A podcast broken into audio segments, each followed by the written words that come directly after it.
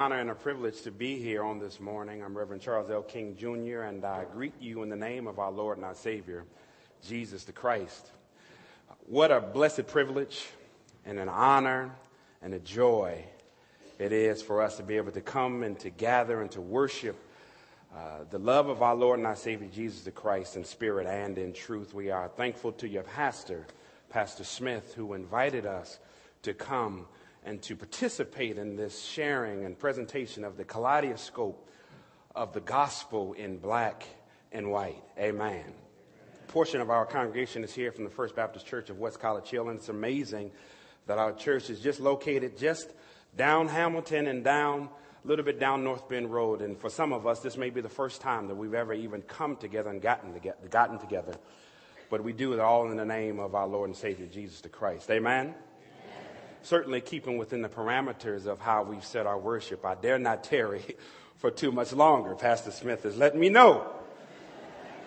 Said, now, Pastor, we are Presbyterian, you're Baptist. Get with it. I said, Amen.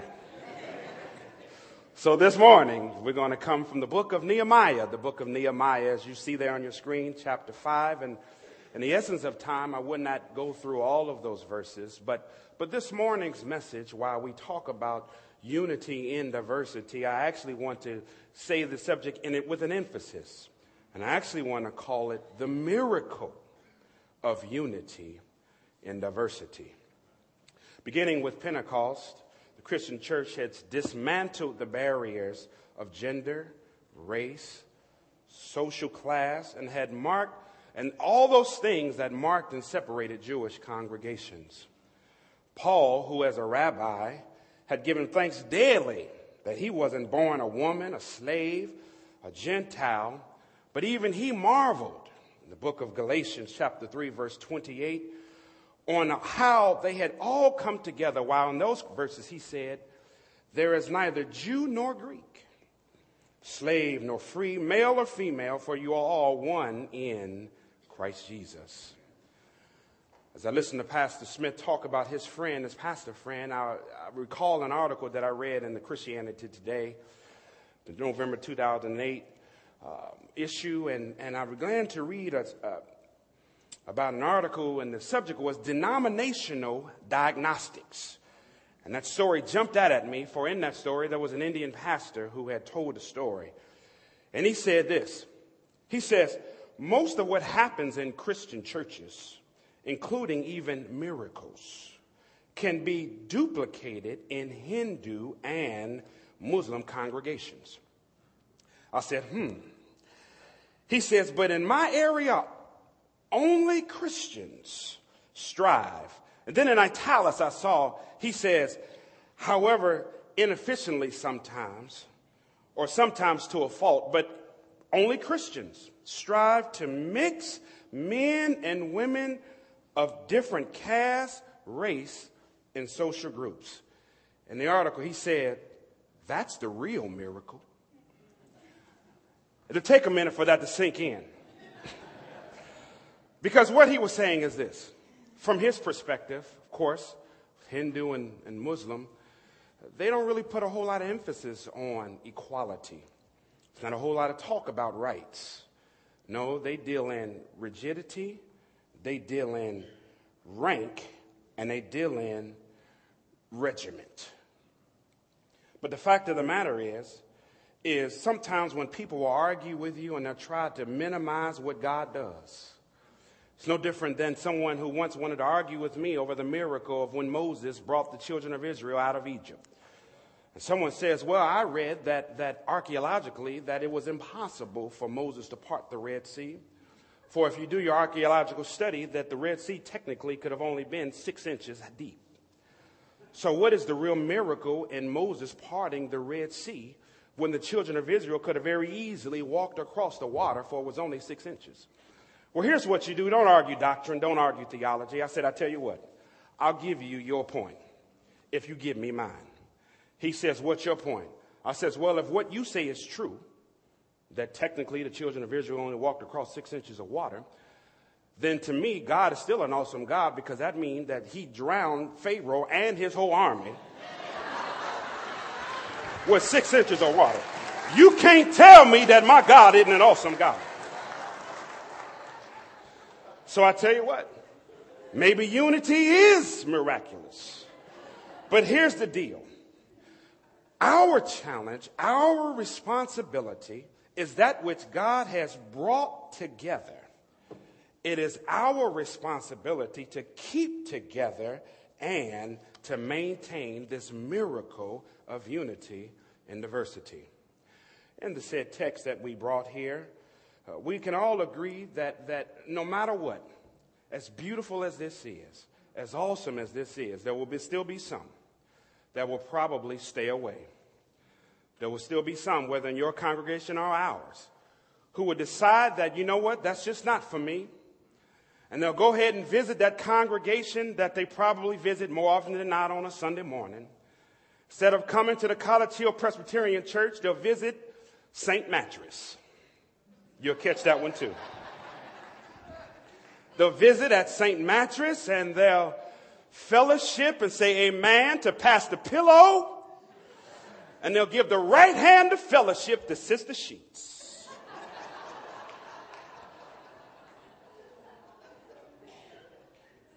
Care what you do, sometimes it's never good enough.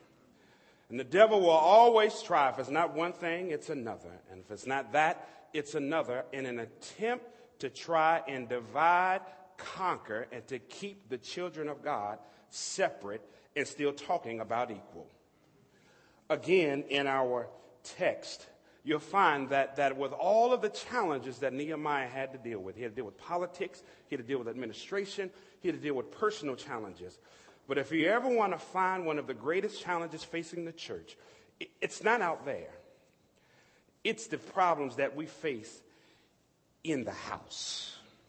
It's the stuff on the inside that sometimes seems to bring the church to her needs. In this text, you'll see that there were actually three groups that were referenced here. In verse 2, you'll find that they had the merchants and the laborers. If you would put that text up for me, they were the merchants and the laborers. The merchants and the laborers, they were large families. So, in the process of what was going on, the rebuilding of the walls, they had been able to sustain themselves. But now they were without an income. They were no longer to support those who were dependent on them, for their resources had now dried up. Sound familiar? Another group of farmers in verse 3. You would have seen in verse 3 if you take the time to read it. Now, for the farmers, it was not uncommon for this group or class of people to expect a bumper crop. And what they would do is they would use their crop and actually leverage the crop to get loans for them to continue doing business. But what had happened is someone had come in and stolen the crops so they no longer have those same means for earning a living. The third group, according to verse 4, was simply a group who was having trouble paying their taxes. Now, that, that sounds real common for some. Maybe not you, but for some. But what I want to highlight for us on this occasion is the response by the leader, Nehemiah. And each of us have to see ourselves as leader within, leaders within the various groups and circles that we walk within. It's bigger than just a pastor, it's bigger than just a role or responsibility in the church, but in our homes, on our jobs, in our communities. First thing I want to show you in verse 6 is that he got angry. He got angry. I need to say this to somebody that there's actually nothing wrong with what is called righteous anger. See, we need to learn to be angry and to be and to hook up with the things that God gets angry about. I don't care how you put it, sin is still sin, right is right, and wrong is wrong. But what I want to also emphasize is this that what Nehemiah did was he didn't get mad about his reputation. He didn't get angry even when other people were talking about him and putting him down. I wish I had time. But what he got angry about was how God's people were being hurt by each other. Second thing I want to show you is that in verse 7, after he got angry, after he saw what the problem was, and after he began to, to, to, to take this upon himself as to what to do, the second thing he did in verse 7 was he got alone. He got by himself. He gave himself some time to work through what to do, and he consulted with God. Be careful allowing your feelings to lead you into action. The third thing I want to show you in verses 7 through 9 is that he then confronted the offenders. But here's what he did there's even steps in how we want to confront the things that might not be going right within our particular churches or congregations or whatever the situation is. The first thing he did was he showed them that what they were doing was wrong. The second step he did was he showed them that what they were doing was not just wrong, but it was wrong with and against God. The third thing he did was was he showed them that what they were doing was hurting others.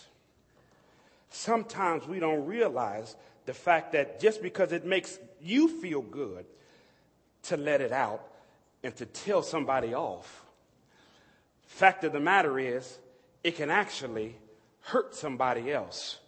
Unless what you're trying to get angry about is that somebody is going against the will of God. Look what he did then in verse 11. After all of those things, after he confronted them, after he had prayed about what to do, he then gave them some time in verse 11. And when you find that in verse 11, when you read it, you're going to find these words. He said, You must restore their fields, their vineyards, their olive groves, and homes to them this very day. And not only restore, but he said we have to pay them interest. In other words, sometimes it's not enough just to say, I'm sorry. It might be that if something is broken, you might have to then go and replace it. Fourth, final thing I want to show you in verse 13 is the outcome. After we've identified things that are not right, after we've identified some things that don't feel right, after we've identified some things that we know is just simply against what God really wants us to do and who He wants us to be. Look at verse 13. Verse 13 says that the people praise the Lord. As a matter of fact, you read in that text, it says, the whole assembly responded, Amen. And then it says they praised the Lord. It said the whole assembly. Can we do that now? Can the whole assembly just simply say? And can we give God a hand clap of praise and let him know that he is a good God and he is worthy to be praised? Some key points I want you to ponder if you're taking notes and you want to remember some things. Unfortunately, I don't care if it's College Hill Presbyterian, I don't care if it's the First Baptist Church of West College Hill, I don't care if it's Big Baptist, Little Baptist, Big Presbyterian, Little Presbyterian. Sometimes it's not very long for a person to walk in desiring to, to seek faith and to seek Christ, that it's not long before they find that there's a whole lot of dissension amongst the ranks. And while we're talking about the miracle of unity in diversity, here's the fact of the matter disunity distracts believers and it discourages seekers. I'll say it again. I'll say it again disunity distracts believers and it discourages seekers. If you find yourself, your ministry, your study group, your church, wait a minute, let me get personal.